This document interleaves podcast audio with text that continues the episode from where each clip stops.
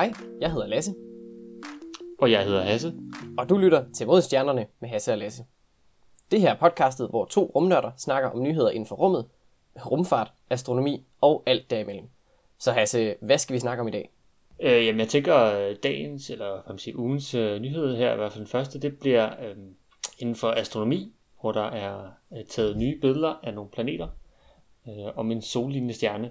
Okay, det er jo ikke helt første gang, ja. man har gjort det, er det? Eller hvordan? Ja, nej, det, man, man har gjort det før, men det, er sådan, det, er ikke, det sker ikke særlig tit, fordi det til dem, der måske ikke lige er så, så kendte i det, så normalt den måde, man opdager planeter, eller ser eksoplaneter, som er altså planeter om andre stjerner, så, øh, så gør man det typisk ved, at man kan se, at, øh, at øh, når planeten bevæger sig ind foran øh, stjernen, så den ligesom blokerer lyset for os, så kan vi se, at den lysstyrken falder lidt.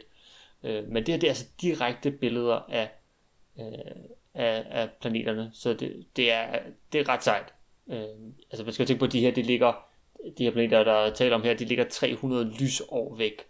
Øh, Okay, som der er er, alligevel god afstand til det så.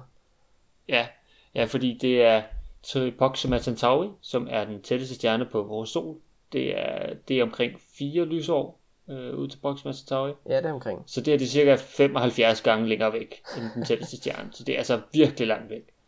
Men der har man simpelthen formået at tage billeder af selve planeterne, og ikke bare af, ja. Af lyskodykket, fordi altså, når, man, når man siger, vi har taget billeder af planeter, så vil det være det, jeg tænkte på umiddelbart.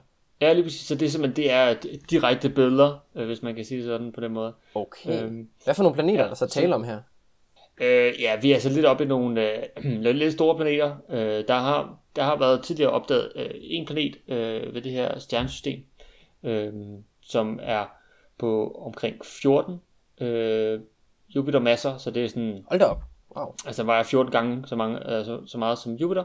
Og den nye her, den vejer så cirka 6 gange så meget som Jupiter. Ja, okay. Det er stadigvæk, øh, det er nogle ordentligt store klipper, der var. Det er nogle klipper, der er. Øh, men de ligger så også øh, relativt langt ude. Øh, den første planet, som man fandt, den som var i cirka 14 øh, Jupiter-masser, den ligger cirka 160 AU væk fra, fra, fra stjernen af. Og, og en AU er en astronomisk enhed, en astronomical unit. Øh, den ligger, som er afstanden mellem solen og jorden. Øh, og så sådan for at give lidt kontekst til, til, i forhold til vores solsystem, så er Pluto cirka 40 AU væk fra solen, Øh, så den her nye planet, den ligger så 320 AU væk, øh, hvor okay. den tidligere fundet ligger så 160 cirka. Okay, så de ligger ret langt væk fra, øh, væk fra deres hovedstjerne. Virkelig langt væk fra. Ja. Ja, okay. Øh, så det er... Ja, og de har så, det er en, en fin artikel, så vi måske kunne lægge i noterne til dem, som måske er nørder nok til at sidde og læse den artikel her. Der, er- I artiklen kan man simpelthen, der er der øh, øh, billeder af, af, som de har taget med deres, øh, med deres store teleskop. Det, de har brugt øh, VLT, Very Large Telescope, Ah, det der står nede i Atacama-ørkenen, ikke sandt? Lige præcis. Øh, og igen, også astronomer og gode navne.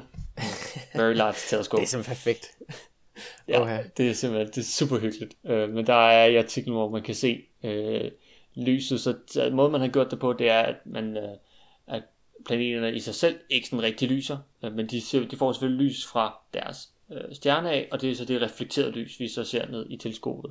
Okay. Er det så sådan noget med, at man dækker selve stjernen til? Jeg tænker, at stjernen lyser jo usandsynligt meget mere end de små planeter, så man vel, lægger vel en eller anden maske ind over eller sådan noget.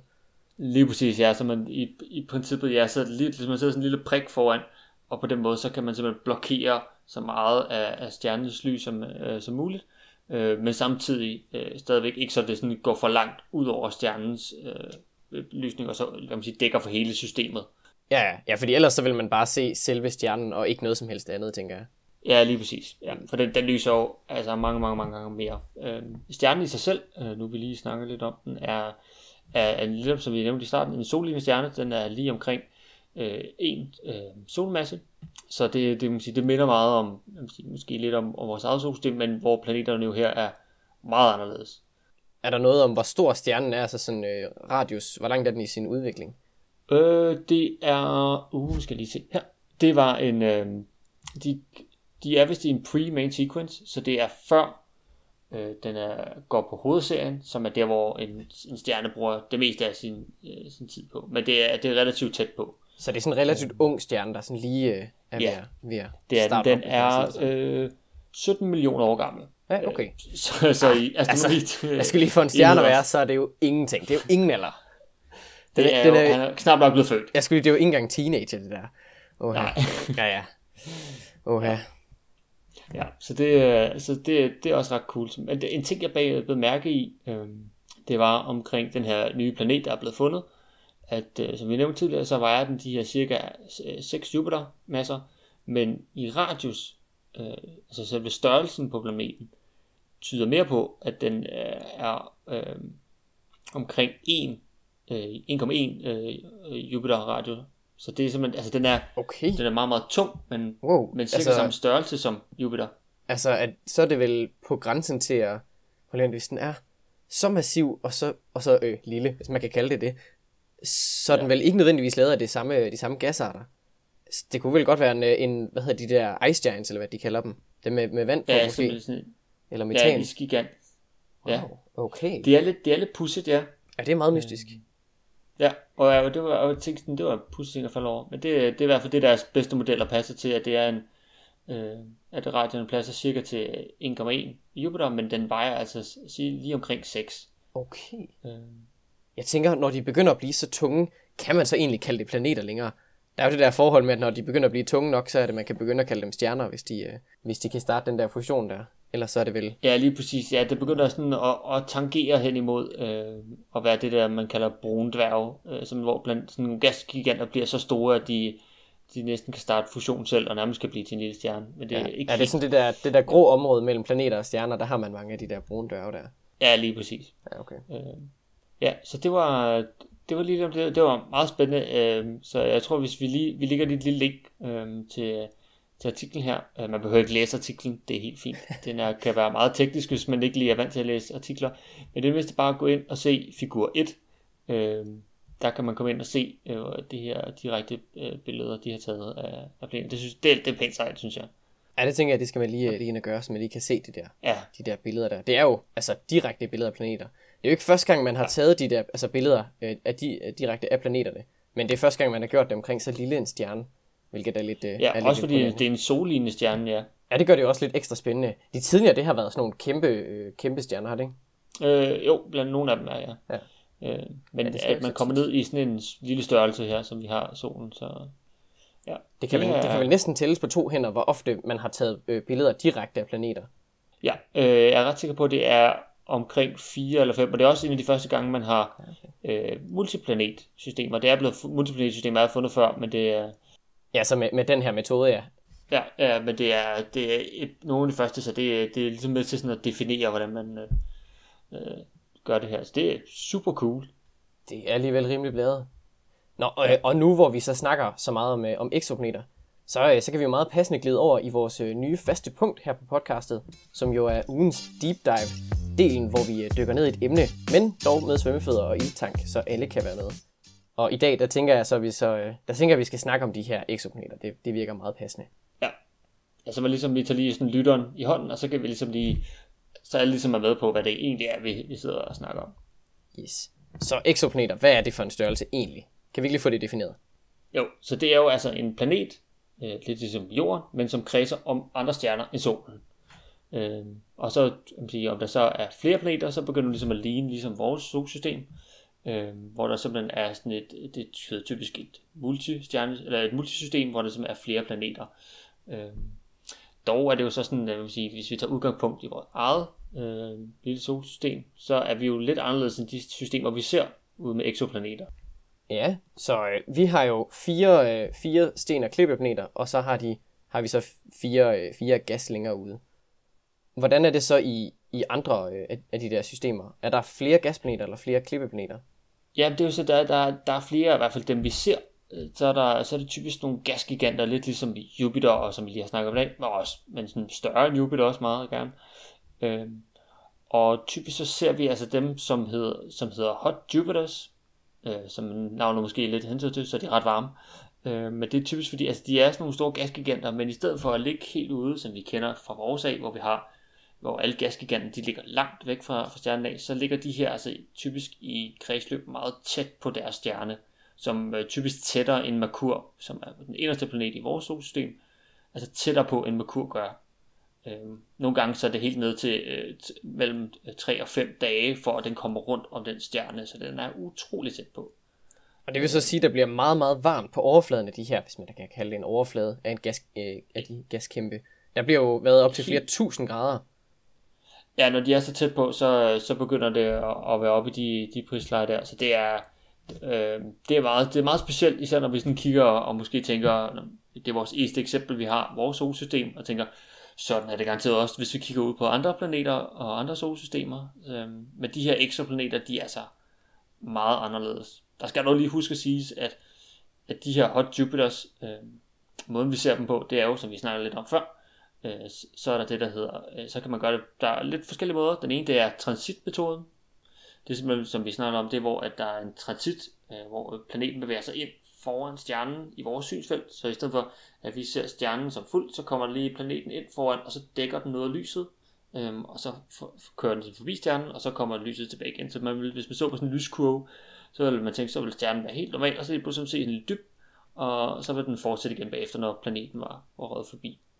Her der skal man selvfølgelig huske, at, øh, at når vi tænker, okay, så ser man ligesom planeten, der går ind foran og sådan noget. Det vil man øh, overhovedet ikke se. Det man egentlig bare ser, det er jo en, en lille bitte, bitte lysprik, helt vildt langt væk. Og det eneste, vi sådan ja. rigtig kan måle der, det er jo bare, hvor meget lys vi får. Vi kan ikke sådan se overfladen af selve øh, hvad hedder det, den her stjerne her.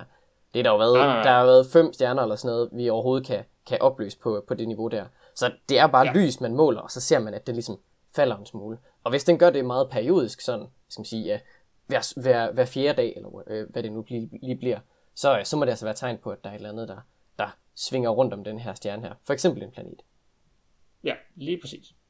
Øhm, og så, så, man sige, det, så er det jo rigtig nemt at se sådan nogle, sådan nogle hot Jupiters, når de er så store, fordi de skygger rigtig meget, så det er lidt nemmere at se et, et dyk i lyskurven. Øhm, og når, når de så også er så periodiske og, og så tæt på stjernen, så, så hvis man typisk så siger, man, at man skal i hvert fald have tre, gerne flere sådan nogle dyk, for man lige kan sige, okay, der må være et eller andet her. Øhm, og det kan jo, når det så kun tager tre dage, efter fire fem dage om at komme rundt, så er det meget nemmere at, at få tre, end hvis de for eksempel lå ude som jorden. Øh, hvis de lå helt så langt ude, så ville jo, vi tager jo 365 dage om bare at komme en gang rundt om jorden. Så hvis vi skulle gøre ja, det solen, for... Ja. Ja, undskyld, solen, ja, undskyld. øh, uh, øh, så, så, så vil man jo skulle bruge altså tre år øh, på at, at opdage, at jorden var der. Ja, og man kan sige, at der er, der er ret mange stjerner at holde, holde øje med, så, øh, så det bliver lige pludselig et stort det arbejde. Ja, ja der er det jo der, som øh, man har haft nogle øh, teleskoper i rummet, så som Kepler-teleskopet, øh, som jo har nok været en af de, øh, de teleskoper i rummet, som har gjort allermest for, for eksoplaneter. Øh, det er jo, jeg tror, man har været op på omkring 2.500 planeter, øh, eller eksoplaneter fundet med, med Kepler. Øh, det er jo altså vanvittigt. Ja, ud af de, øh, ja, hvad er det lige knap 4.000, vi har fundet, der er to og et halvt af dem, det er, det er fra Kepler. Den har virkelig lavet øh, meget af benarbejdet der. Det, er, det må man sige. Det er så skarpt. Så, øh, så der, er, der er så lidt et, et bias mod de der hot Jupiters. Vi ser mange af dem, men det er også fordi, det er meget, meget let at få øje på dem. Vi ser ikke så mange jordlignende, ja. fordi for det første så er de mindre, så hvad skal man sige, de dækker for, for mindre af, af stjernen, og så ligger de jo også længere ude, øh, hvis den sådan skal minde ja. om jorden reelt set. Så, øh, ja. så dem ser vi ikke så mange af, men de findes, der, øh, de findes jo nok alligevel. Det er bare også, der ikke er så gode til at spotte dem. Ja, jeg kunne også lige hurtigt nævne, der er også øh, andre metoder, vi kan gøre det på med de her hot Jupiters, hvordan vi sådan kan sådan observere dem eller se dem. Det, øh, det kan man simpelthen gøre ved at kigge på øh, lyset fra den stjerne, den kredser om. Øh, og så når, når den her store planet er så øh, tæt på stjernen, så når den går, er i kredsløb rundt om stjernen, så trækker den simpelthen sådan tidevandskræfter, øh, lidt ligesom man måske kender fra månen af på, på jorden, så man tidevandet. Men her så flytter den simpelthen øh, stjernen lige så stille frem og tilbage, og det kan man så se i lyset øh, fra stjernen af. Øh, det hedder en, en, en metode, der hedder radialhastigheder, og så måler man simpelthen stjernens bevægelse, som, som planeten simpelthen udfører på, på stjernen. Øh, så det, det er en måde at gøre på. Det er jo så typisk nemmere, jo tungere og jo tættere de er på stjernen. Ja. Så, øh, så får man større udsigt. Og det er jo som regel en metode, man så bruger, hvis, øh, hvis planeten ikke går ind foran, men hvis den måske er en lille smule vinklet i forhold til vores synsretning. Så hvis man ikke lige kan se, at den krydser ind foran, det er der også nok ret mange af de her planeter, der gør, de, de vender vel på, på alle mulige mærkelige måder. Så hvis der er nogen af dem, som ikke lige helt vender, som de skal, hvor vi kan se, at planeten går ind foran, så kan man altså bruge øh, radialhastighedsmetoden i stedet for. Man kigger i princippet på sådan nogle små spektrallinjer, og sådan nogle, ja, sådan nogle sorte linjer i det lys, man får fra stjernerne. øh, hvis man sådan ser et spektrum, hvis man sådan forestiller sig en regnbue, så er der sådan nogle huller i. De her huller, de står sådan og skøjter frem og tilbage, og det svarer sig til, til hvad skal man sige, kredsløbet af, af den her øh, planet. Ja. I princippet kredsløbet af, af stjernen, men det, det er cirka det samme. Så der kan man så se ja. de, her, de her linjer, der bevæger sig, og dermed regne ud, øh, hvordan den her, den her planet den nu bevæger sig rundt om. Der kan man både finde ud af massen og, og ja, altså kredsløbet. Og kredsløbet. Og, ja, man kan også finde øh, ekscentricitet af, af kredsløbet og inklination, altså hvordan det hælder, og ja. man kan finde ud af alle mulige ting ja. omkring, øh, omkring kredsløbet. Og ekscentricitet, det er, øh, hvor, hvor hvad man, cirkulært øh, ens kredsløb er, om det er sådan helt rundt, eller det bliver mere sådan aflangt, sådan, sådan øh, som man måske kunne forestille sig lidt en amerikansk fodboldagtig form. Altså det bliver sådan mere ellipseformet ja. øh, end, end cirkulært. Ja, og bare lige også, du ville ind på det, øh, navngivningen. Åh øh, oh, ja, ah, den er jo øh, fantastisk. Åh oh, ja. Øh, så, så, så hvis, det, hvis man for eksempel finder en exoplanet rundt om en anden øh, stjerne, så er typisk der navngiver man den efter stjernen, og så er det så efterfulgt af et øh, lille b. Så for eksempel den tætteste stjerne, vi har på vores sol, det er Proxima Centauri. Den har en planet, har man fundet ud af, og den hedder så Proxima Centauri b. Øh, ja. Så man, øh, så man navngiver dem så typisk med et lille b for den første planet, og så et lille c for den næste, og så et lille d, og så videre, så videre, så videre, jo flere planeter der er. Okay, så øh, okay, og der kan man så tænke, den, den samme øh, Proxima, øh, stjernen er jo så en del af et, et større øh, stjernesystem, trippelstjernesystem, som hedder Alpha ja. Centauri, og der er så to stjerner, som så hedder Alpha Centauri A og Alpha Centauri B. Og hvis de har ja. en planet, så bliver det så Alpha Centauri AA eller eller BA. Eller AB. Nej, ja, AB eller BB, eller ah, det bliver ja. hurtigt forvirrende. Øh, I den, i den øh, navnekonvention, øh, så er jorden jo så øh, Sol D, må det være? Ja, det må vi jo det må vi blive. Hmm. Øhm, men det er også det, er også det at, øhm, at hvis man typisk hvis man opdager mange planeter samtidig, øh, så starter man med den inderste, så den inderste planet bliver B, og så bliver den næste planet i rækken bliver så C, og så den allerlængst ud bliver så D for eksempel.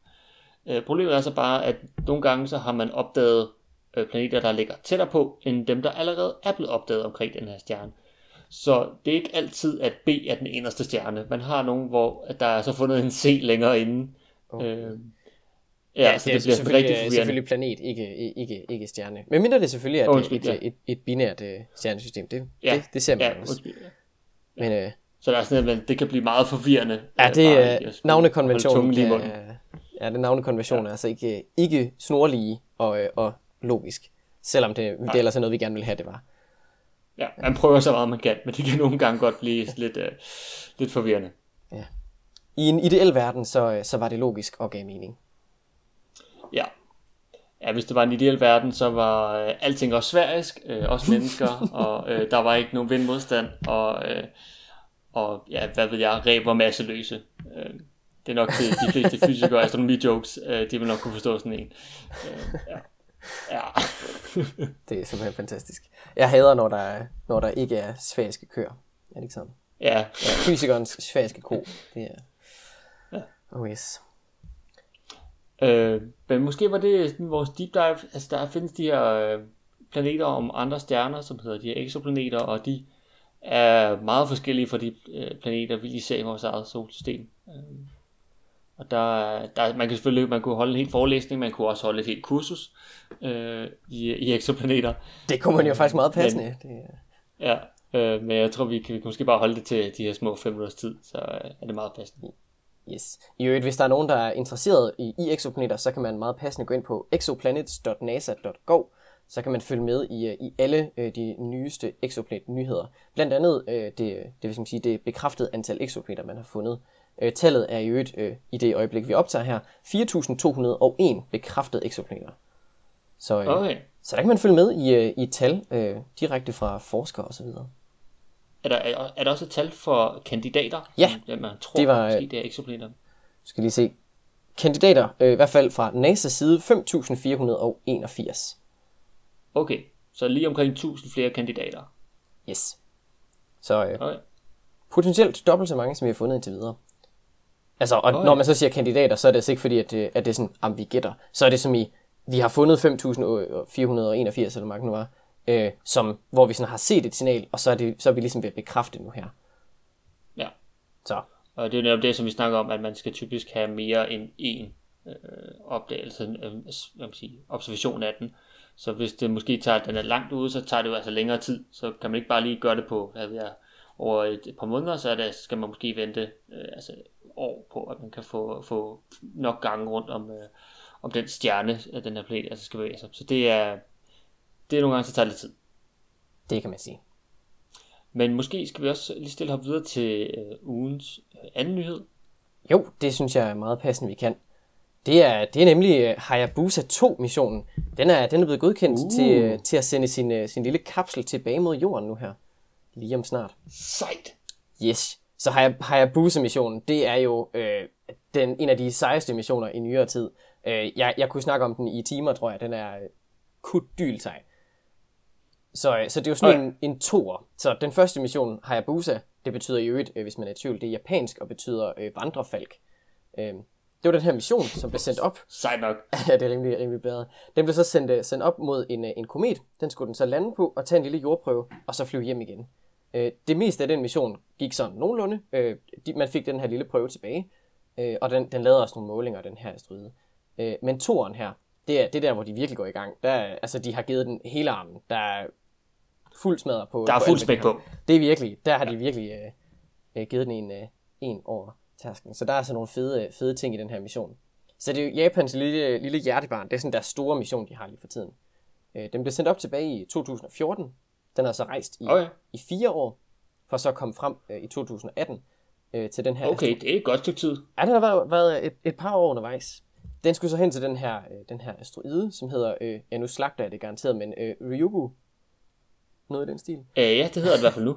Æh, det, det betyder vist nok øh, dragepalads, eller sådan noget i den stil. Igen, øh, japansk. Øh, jeg er ikke lige... Seje navne, altså de er, de er klar. Jeg ja, det er virkelig øh, vandrefalken, der skal hen til øh, dragepaladset. her har den i hvert fald været øh, sådan, hvis man siger, i nærheden af den her, den her asteroide, taget en hel masse billeder og så videre. Øh, og så efter halvandet års tid, så er den så smuttet væk igen. Okay, det lyder ret sejt. Det, øh, så, og nu er den så på vej tilbage? Øh, ja, så før den, øh, den smuttede, der nåede den at lave en hel masse ting. Øh, uh. De sådan mest nævneværdige, der at have sendt øh, tre af sådan nogle øh, rover og en lille lander øh, ud fra sig. Øh, de her rover, øh, to af dem fungerede. Den ene, den virkede desværre ikke, fordi der var nogen, nogen, øh, nogen der ikke lige havde, havde lavet øh, computeren ordentligt. Øh, men de to af roverne, de, øh, de fungerede fint. Øh, når man så kalder det en rover, så tænker man jo som regel sådan en lille månebil, der sådan kan køre rundt, eller Mars øh, ja, noget af de der Curiosity eller sådan noget. Øh, de her rover, det er, øh, det er sådan en lille cylinder. Det ligner en, en lille ja. sådan ølfustage, eller sådan noget den stil. ja, det er noget, folk kan forholde sig til. ikke synderligt store, sådan 20 cm eller sådan noget på tværs, og sådan, ja, en 25-30 cm høj, sådan nogle tynder, ja. som så ruller hen over overfladen. Ah, ej, det er en sjov måde at gøre det på. Øhm, så de har i princippet bare en lille motor inde i midten, øh, sådan en lille inertihjul, som de snor helt hurtigt rundt. Og når de så, hvad skal man sige, stopper det her hjul, jamen så skal det her inertimoment jo ligesom øh, ud, og det, det får den så til at rulle rundt, hele den her lille tynde Ej, hvor sjovt. Ej, øh, det er en sjov måde at gøre det på. Det kan jeg godt lide. Og så, så kan man så forestille sig, okay, hvis man har sådan en lille mekanisme her på jorden, så vil den ikke trille over hovedet. Det er selvfølgelig også rigtigt nok. Men på den her asteroide her, der er øh, tyngdekraften altså meget, meget, meget lav. Altså vi snakker centimeter i sekundet, der skal, man skal flytte sig, før man bevæger sig væk og har opnået undvigelseshastighed. Så man skal ikke snurre særlig meget, før man kommer rundt. Okay. Sejt. Ja, og der har man så simpelthen taget en hel masse billeder øh, fra overfladen af den her, når de ligesom har, jeg ved ikke om man kan kalde det kørt rundt. I princippet hopper de mere, end de kører. Øh, men der har man taget en masse billeder, øh, mens de ligesom har været i gang. Så landede man med sådan en lille lander, den hedder Mascot, øh, som så skulle lave en masse øh, spektro, spektrometriske målinger, se, hvordan den her overflade, ligesom, øh, hvad den bestod af, hvilke materialer og sådan, øh, grundstoffer og sådan noget, den ligesom var bygget op af. Øh, cool. Så øh, noget af det andet, der sådan var, var øh, noget af det sejeste ved den mission her, det var, at de havde en lille kanon med. Okay, okay, vel. Så det er vandrefald, der sker i en, en, en ja. og den ja. har en kanon med. Den har en kanon med øh, til at blæse, blæse døren ind, kunne man godt, øh, godt kalde det.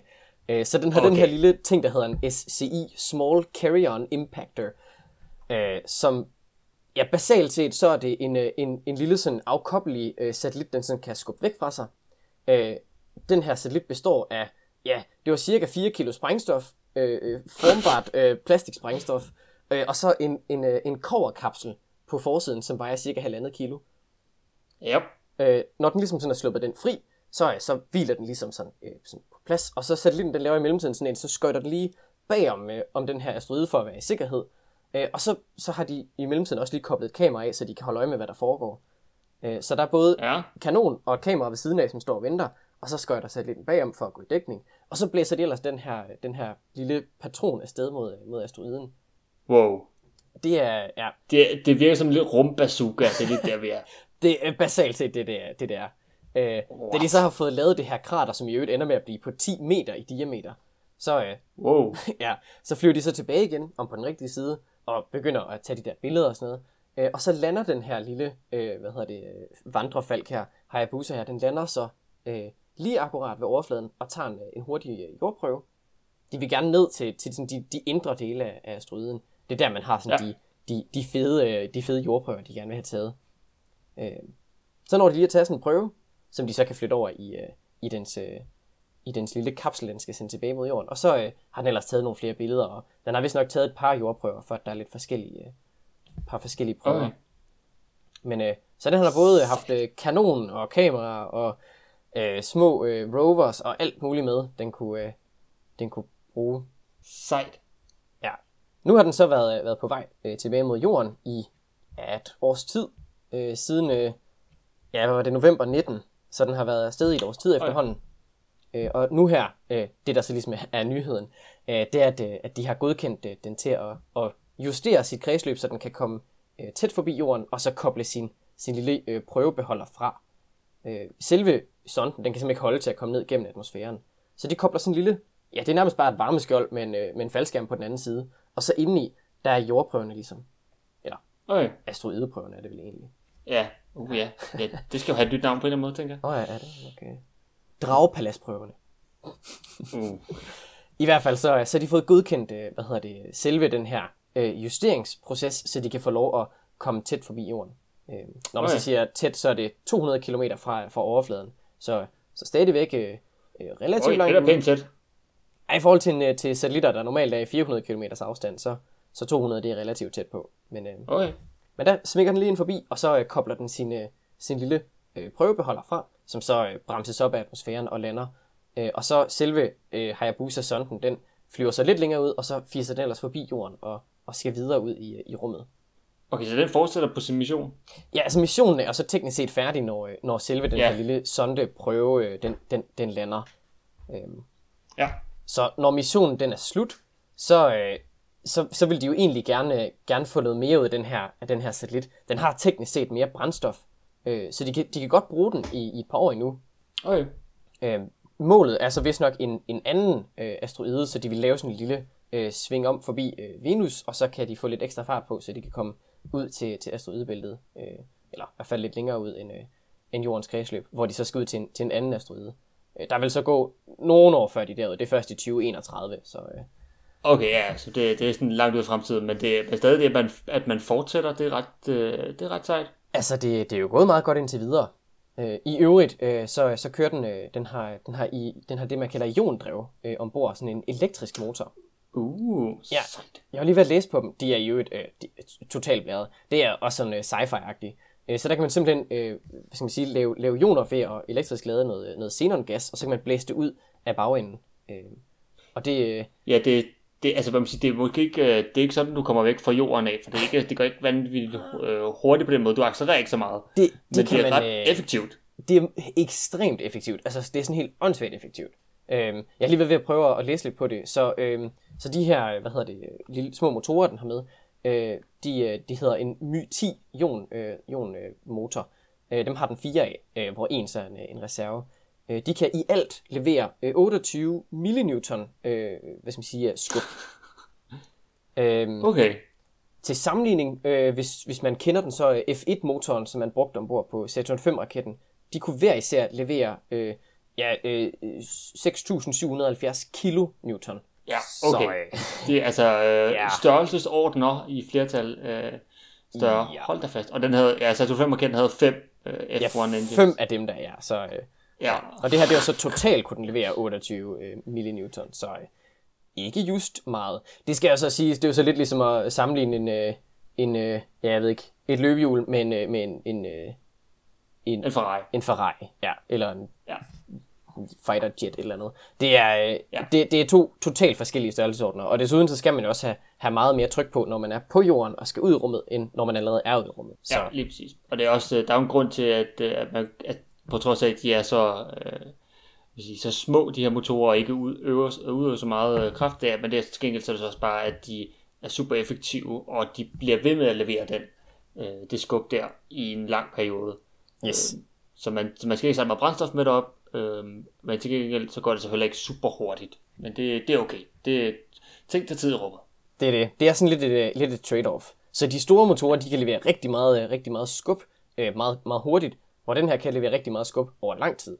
Og når, man, når det alligevel tager fire år at komme derud, eh, så, øh, så gør det ikke noget, at, øh, at selve afbrændingen af det her, eller det afbrændingen, øh, hvad skal man sige, selve det her ja. skub, det, at det tager en måned, det, det gør ikke det store. Det, det er egentlig ok. Så, øh, så effektive motorer, øh, som i øvrigt nok er, er sådan, jeg ved ikke om man skal sige det nye sort, men for, øh, for de her lange missioner, der er det, der er det stort set standard efterhånden. Det er, det er ret blæret at se de her, de her ionmotorer. Det, Ja, de, der bliver også udviklet relativt meget på dem over, over de sidste i hvert fald 10 år. Øh, hvor Ja, det er nu virkelig, altså øh, blive virkelig en ting, man bare kan bruge. Ja, det er så blevet, øh, det er blevet øh, meget relevant, meget hurtigt at have de her meget effektive, om end lidt langsomme øh, accelerationer her, så er det altså øh, Ja. vældig, vældig smart. Så, øh, Sejt. så der er sådan noget spændende at vente, vente på. Ja, i øvrigt, øh, nu ved jeg ikke, om han nævnte, nævnte datoen for, hvornår at den her prøve skulle være tilbage, men det er så december, øh, 6. december i år. Okay, ja, så der går lige lidt tid, inden der lige kommer forbi jorden. Men altså, så, så senere i år, 6. december. Yes, der får vi en lille prøve fra en, øh, en asteroide. Og det er jo ikke første gang, vi, den, den tidligere Hayabusa-mission gjorde det samme. Øhm, men, øh, men det bliver en noget større prøve, og så er det altså fra en, øh, en lidt sejere mission, hvis man kan sige det sådan. Ja, det kan vi roligt sige. Jeg er, jeg er i hvert fald øh, stor fan af Hayabusas 2 øh, mission her. Den er så rimelig, øh, rimelig sej, den her lille... Den lille er bare blæret. Altså, det, det er bare... Ja, den er så, øh, den er så cool nok. Nå, og når vi så snakker om øh, cool nok ting, øh, så kan jeg jo meget passende spørge, øh, har SpaceX lavet et eller, andet, øh, et eller andet sjovt? Det plejer du at have styr på. Ja, SpaceX har lavet noget sjovt igen. Ej, øh, de, øh, det går jo øh, som altid super hurtigt hos SpaceX. Øh, så nu er øh, deres SN6, så deres serial nummer 6, som er sådan i model nummer 6 af deres udvikling af deres øh, space, eller deres Starship, det er, øh, den er lige i går aftes, øh, eller så har det nok været tidligere i dag, øh, dansk tid, øh, har den lige fået lavet det, der hedder en static fire test, øh, som er simpelthen, hvor man øh, spænder den her, øh, om en halvfærdig raket, øh, fast, og så sætter en motor i bunden på den, øh, og sætter det helt fart, og så tænder den, og så øh, sikrer sig, at alting fungerer. Og det, øh, det klarede den med, med TUG, hvis man kan sige det sådan. Øh, så det var super fint, og det ligner, at den her måske senere på ugen øh, kan lave et hop lidt ala øh, SN5 gjorde her for et stykke tid siden. Oh yes, det der lille, hvor den flyver op og, og flyver hvad, 150 meter, så lander igen. Ja, lige præcis, ja. Umiddelbart ser det ud til, at det, det bliver med en enkelt øh, motor, ligesom øh, SN5 også gjorde.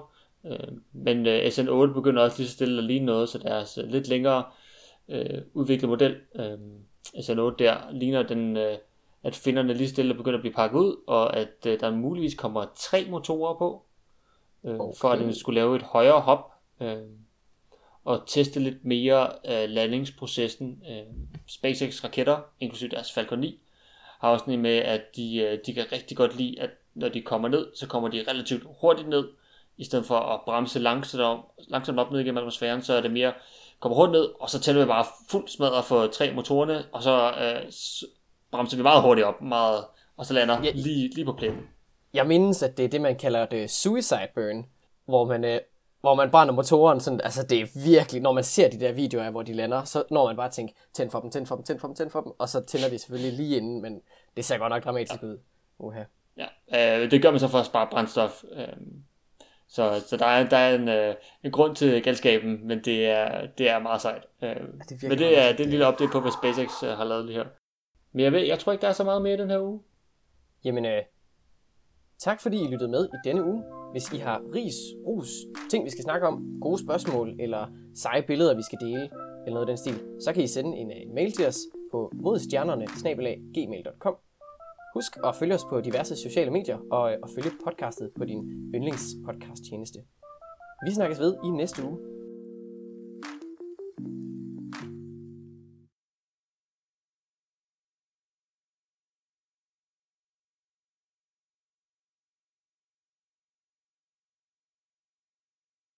Jamen, øh, jeg optager i så fald også. Jeg tester. Jo, det virker. Jamen, øh, Super. skal vi lige få synket op? Nå ja, ja, det må vi jo øh, hellere. Så, 3, 2, 1. Er det okay? okay. Det For, for fint. mig var det helt synkront. Mm. Ingen slinger af valsen. Bare, Lækker. super. Vi bliver ret gode til det her. Ja, det tænker jeg, det øh, en skønne dag, så bliver vi mester i at klappe synkroniseret over Zoom, vil jeg mærke. Uh. Det er virkelig fedt. Er der jo ikke noget med noget, øh, noget datasikkerhed og sådan noget, i og med, at vi sidder og snakker over Zoom? Det er jo sådan lidt, uh, uh det er farligt. Ja, måske. Eh, I mean, vi har jo ikke noget at skjule ud over vores, øh, vores øh, dydighed, eller hvad det nu hedder. Alle vores skeletter i skabet. Yes. Skal vi, øh, skal vi gøre det? Det gør vi.